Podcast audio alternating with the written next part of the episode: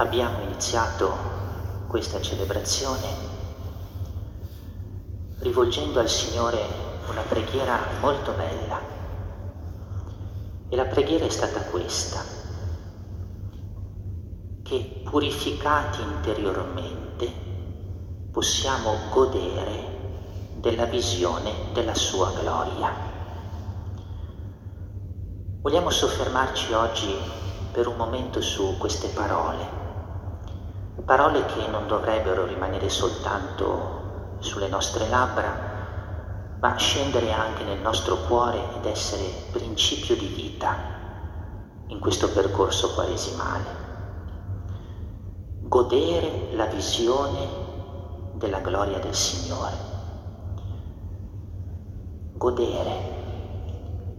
Ci viene ricordato che la vita cristiana la presenza del Signore nella nostra vita, il poterlo vedere, ascoltare, stare alla sua presenza, è la radice dell'unico vero godimento che l'uomo possa sperimentare in verità. E forse non sempre questo ce lo ricordiamo, soprattutto perché ci capita di considerare la vita della fede, la sequela del Signore, come qualcosa che ci appesantisce, come qualcosa che ci porta a dire tanti no, come qualcosa che non porta veramente luce alla vita. Ma questo è scorretto, è sbagliato, perché dove c'è il Signore c'è la vera gioia, c'è il godimento autentico, c'è la pienezza del cuore e della vita. Chiediamo di poter godere della visione della sua gloria, godere per la sua presenza, godere per la sua parola, godere perché lui c'è, è con noi, godere perché egli ci ama godere perché Egli è il nostro Salvatore, godere perché quando c'è Lui c'è tutto. E molto di più di quanto possiamo immaginare e sperare. E d'altronde l'abbiamo ascoltato nella pagina del Vangelo, quando gli Apostoli, proprio a motivo della visione della sua gloria, della sua presenza, della sua parola, dicono Com'è bello stare qui, com'è bello stare qui. Ecco noi che abbiamo la fede, dovremmo poterlo dire, com'è bello avere la fede, com'è bello credere nel Signore, com'è bello che questo Signore ci abbia chiamato a seguirlo, com'è bello che Egli ci ami, com'è bello che Egli sia il nostro Salvatore, come è bello che Egli sia il nostro Dio e godere, godere di questo. Ma quella preghiera che abbiamo rivolto al Signore inizia così, perché purificati interiormente. E questo viene a ricordarci che se noi non godiamo di Dio, della sua presenza in noi, questo accade perché interiormente non siamo purificati. Ed ecco allora il cammino della Quaresima, il cammino della conversione.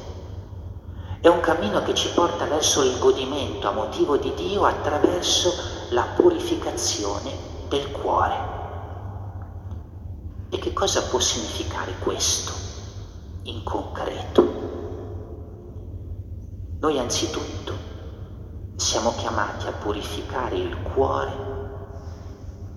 da un dubbio, anzi da una mancanza di fede, il dubbio sull'amore di Dio, la mancanza di fede che il Signore ci ami davvero.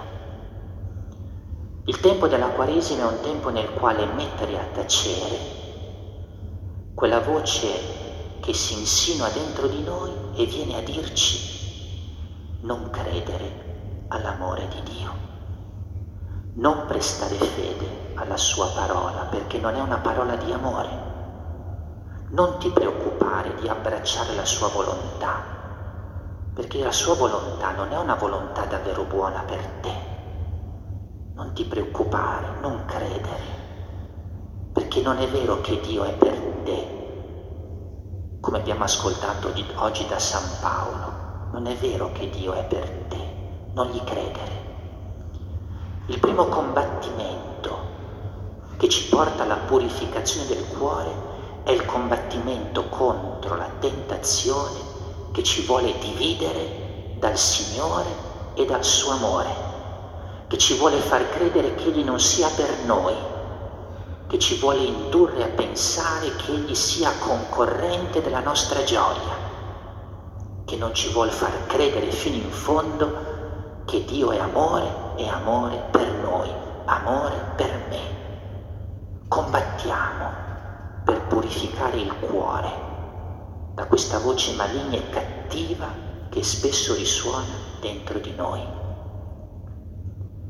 C'è un secondo combattimento ed è quel combattimento che ci porta a estirpare dal nostro cuore ogni pensiero, sentimento, proposito di inimicizia, di ostilità, di divisione, di incomprensione di incapacità al perdono e alla misericordia. Ne siamo consapevoli tutti.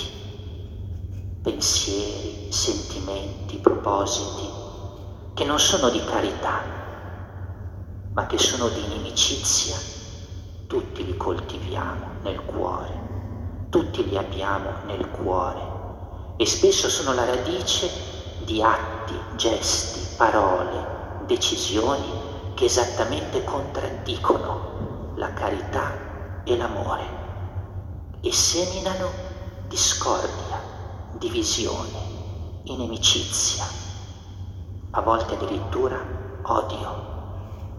Il tempo della Quaresima è un tempo nel quale combattere contro tutto questo che abita nel cuore, contro tutto ciò che nel cuore contraddice la carità contro tutto quello che ci impedisce di essere gli uni con gli altri e gli uni per gli altri, facendoci invece diventare gli uni senza gli altri e gli uni contro gli altri. Anche questo è un cammino di purificazione che siamo chiamati a percorrere. E poi c'è un altro cammino di purificazione, è la purificazione da una menzogna che ci portiamo dentro. Ed è quella menzogna per la quale scambiamo il bene col male e facciamo il male pensando di operare il bene. Perché in realtà nella nostra vita è difficilissimo, ma forse addirittura impossibile, che cerchiamo il male per il male, che scegliamo il male per il male, che operiamo il male per il male. Lo facciamo e lo scegliamo solo perché siamo ingannati da una menzogna che ci abita dentro e per la quale ci sembra che il male sia bene e il bene sia male. Anche questo è un cammino di purificazione del cuore che siamo chiamati a vivere nel tempo della Quaresima. Tre percorsi di purificazione. Il primo, lo ricordiamo, quello che ci fa combattere contro l'impressione che Dio non sia per noi e che non ci ami davvero. Il secondo, quello che ci fa combattere contro ogni pensiero o sentimento contrario alla carità e all'amore.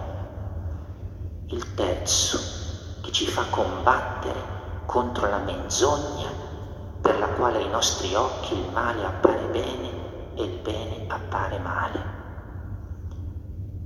Nella misura in cui questi tre percorsi di purificazione interiore li viviamo con generosità, li viviamo giorno dopo giorno, li viviamo con intensità, allora sì, godiamo della visione della gloria di Dio. E ci accorgiamo quanto avere il Signore con noi sia motivo di una gioia che nessuno, niente e il mondo non può dare mai e che solo Dio può donare alla nostra vita. Chiediamo allora questa grazia e la chiediamo a San Luigi Versiglia, perché San Luigi Versiglia ha goduto della visione della gloria del Signore, certo, ha goduto, ha gioito a motivo di Dio. Perché? Perché giorno dopo giorno ha purificato interiormente il suo cuore. E allora domandiamo a San Luigi Versiglia, aiutaci a compiere questi percorsi di purificazione interiore nel tempo della Quaresima, perché con te e come te possiamo davvero godere la visione della gloria del Signore, accorgerci, ritrovare ancora una volta che il Signore è il vero godimento della vita. E allora lo capiamo la Quaresima non è un tempo di pesantezza, è un tempo di salvezza, non è un tempo da sopportare, ma un tempo da vivere con slancio, perché ci porta attraverso la purificazione interiore al godimento per la presenza di Dio nella nostra vita.